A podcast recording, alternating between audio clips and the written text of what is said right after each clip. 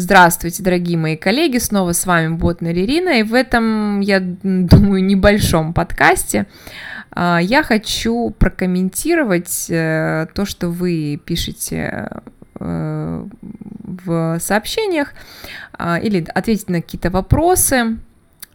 Да, Татьяна, э, Татьяна назвала меня отличницей проказницей. Ну, Татьяна, во-первых, я далеко там не отличница, и на самом деле у нас есть девочка, да, по-моему, одна девочка, у которой до сих пор все уроки, кроме самого первого, мне как-то везет на первые, а вот есть первым не очень, а, все above standard. Поэтому я там далеко не отличница. Но я вам уже рассказывала, что у вас могут быть все above standard, но а, тем не менее на A претендовать э, не стоит. Да, э, вот э, Таша, спасибо, что подсказывает. Э, если вам интересно то, что написано на моих фотографиях с фидбэком, просто открывайте фотографию, там справа снизу есть «Открыть оригинал», нажимаете, и можно приближать изображение, и там будет вам хорошо видно. Читайте, я думаю, это интересно. И, э, может быть, что-то э, подметите для себя. Э, а, так, потом... А, Мария Цой пишет, у вас балетные ноги. Боже мой, это ж надо же, у меня балетные ноги. А, кстати, знаете, у меня э, в детстве мне мама хотела отдать на балет, но что-то как-то не случилось. Ага, вот, э, Анастасия, да, мы за тренинг, мы за, мы за тренинг и вебинар. Да, конечно, Анастасия, обещаю, что закончу селту, отдохну и начну думать над тем, какой бы интересный курс разработать. Обязательно приглашу. А, потом Татьяна пишет э, по поводу Ага, вот Станислав Булгаков пишет, что он обожает фонетику, потому что я как-то сказала, что не очень люблю фонетику, и говорит, что типа вы нас, Ирина, обманываете в плане того, что не любите ее, так как она у вас очень хорошая. А, Станислав, ну да, спасибо большое за комплимент, может быть, у меня фонетика и неплохая, но вы знаете, у меня просто, э, как говорится, I have a good ear, как говорят иностранцы, но я отвратительно пою, я абсолютно не могу повторить никакую мелодию, и если я начинаю петь, мой сын говорит, мам, пожалуйста, только, только не сейчас, только не здесь. И, э, как бы заниматься именно фонетикой я никогда и серьезно не занималась. Ну, как-то как-то так вот интуитивно у меня все происходит. Э, просто я э, обезьяна, то есть я подражаю, я начинаю вот прямо копировать, имитировать, и как-то это получается само собой.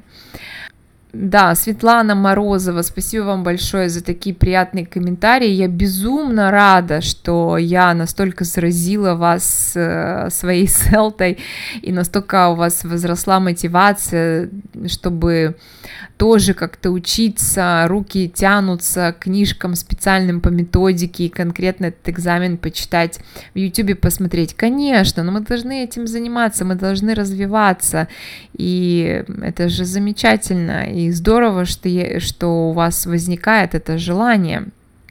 Э, Станислав, по поводу прохождения селты, да, вы пишете, что э, как вот мне ездить, э, что в вашем городе нет селта, а мотаться куда-то в другое место это накладно. Саша Александра Шевченко, она хорошо ответила на ваш вопрос, но вы поймите, что это настолько серьезный, интенсивный курс, который, во-первых, стоит тысячу долларов за, в месяц, да, за эти четыре недели вы платите тысячу долларов, то есть, ну, как мне кажется, немало денег. И люди э, не то, что в другие города переезжают на это время, вот, например, у меня подруга, да, буквально в прошлом месяце закончила селту в Киеве, а сама она живет в Молдавии. Вот она из Молдавии поехала в Киев, сняла квартиру, за 10 тысяч гривен, что на сегодняшний день составляет 500 долларов, то есть для нас это не маленькие деньги. И, э, то есть она заплатила тысячу долларов, да, за сам курс, и э, чуть ли не половину этой суммы только за то, что она там жила. Вот, и поэтому, да, люди переезжают, причем это даже лучше, чем оставаться дома в семье, потому что ты настолько занят этим всем, что ты вообще ничего не можешь делать по дому, ты не можешь готовить, ты не можешь ходить в магазины, ты не можешь, ты не можешь заниматься своими обычными а, домашними делами, у тебя на это нет времени. Все, тебя ни для кого не существует, но мало, ну разве что там на выходных ты можешь, конечно, вырваться на пару часиков и потом обратно за всякие разные планы и ассайменты. Uh, поэтому то есть это вполне нормально. Многие люди в другие страны уезжают, чтобы э, пройти этот курс. Это вообще шикарно, да, там как наша Маргарита, например, она э, вообще в, в Оксфорде это делала. Это вообще шикарно, это здорово.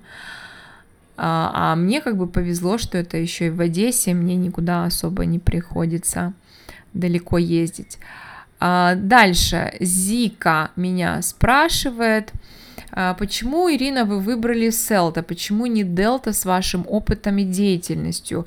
А, вы понимаете, а, во-первых, сразу скажу, что с Дельта можно пройти без того, чтобы э, проходить селта. То есть без селта дельта можно сделать.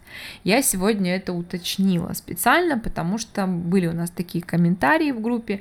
Я спросила у самой Кейт, она сказала да, но я не рекомендую, потому что дельта очень-очень а, сложный, серьезный курс, который объемный, требующий огромной работы, его интенсивно нежелательно проходить, то есть там очень все серьезно. И если человек не проходит селту, то ему становится вдвойне тяжелее, потому что все-таки надо ознакомиться с требованиями, с э, планированием, с терминологией и так далее, и так далее. Потому что на делте все там намного круче. И честно говоря, э, мне на самом деле было действительно интересно как бы расширить свои знания в области методики, потому что на Delta, я, я вот не знаю, может быть, меня подкорректируют те коллеги, которые проходили Delta, там все-таки немножечко уже другие вещи э, изучаются, то есть как правильно составлять, э, планировать целый курс, э, да, там как делать там систему тестирования, э, административные какие-то моменты, да, ну и опять-таки, это, я, может быть, я когда-то на эту тему задумаюсь, кто его знает, что там будет, но мне для того, чтобы делать дельту, мне нужна четкая цель, мне нужно четко понимать, зачем мне это нужно, да? Я никогда ничего не делаю, если я не понимаю, зачем мне это нужно. Я на селта пошла, и я четко понимала, для чего и почему мне это сейчас на данном этапе мне это нужно. Я это делаю. Дельта я пока не знаю, ну, как я ее потом смогу где-то применить. Если бы в мои планы входило работать в какой-то там крутой школе, а, то есть на кого-то, да, и для этого мне нужны были бы вот такие-то квалификации, да, наверное, конечно, я бы задумалась на эту тему. Но на сегодняшний день у меня нет никакого желания работать на кого-то. Ну и, наверное, последний а, вопрос. А, по-моему, Татьяна это спрашивала по поводу того, буду ли я применять э, селтовские техники и приемы относительно детей. А, детей, эм, скажем так, э, все-таки селта это больше, не больше, а селта ориентирована на взрослых, Поэтому, конечно, идеально селта подходит для взрослых людей. Но, э, конечно же, конечно же, процентов 80 всего того, что мы делаем сейчас, абсолютно применимо для подростков. И, честно говоря, я это и до сих пор делала, теперь я это буду делать с большим пониманием. А, что касается младшей школы, Ну, опять же, конечно, есть интересные техники. Что-то можно адаптировать, что-то подходит, что-то не подходит, потому что селтовские техники, они а, рассчитаны на все-таки людей с высокой мотивацией и с высокой степенью осознанности, да, ты сюда пришел, выполняя задание, да, там, discover, discover something new постоянно, ну, со, с детками совсем маленькими, конечно, надо работать чуть по-другому, там есть свои особенности, у нас скоро будет input session именно по работе с детьми.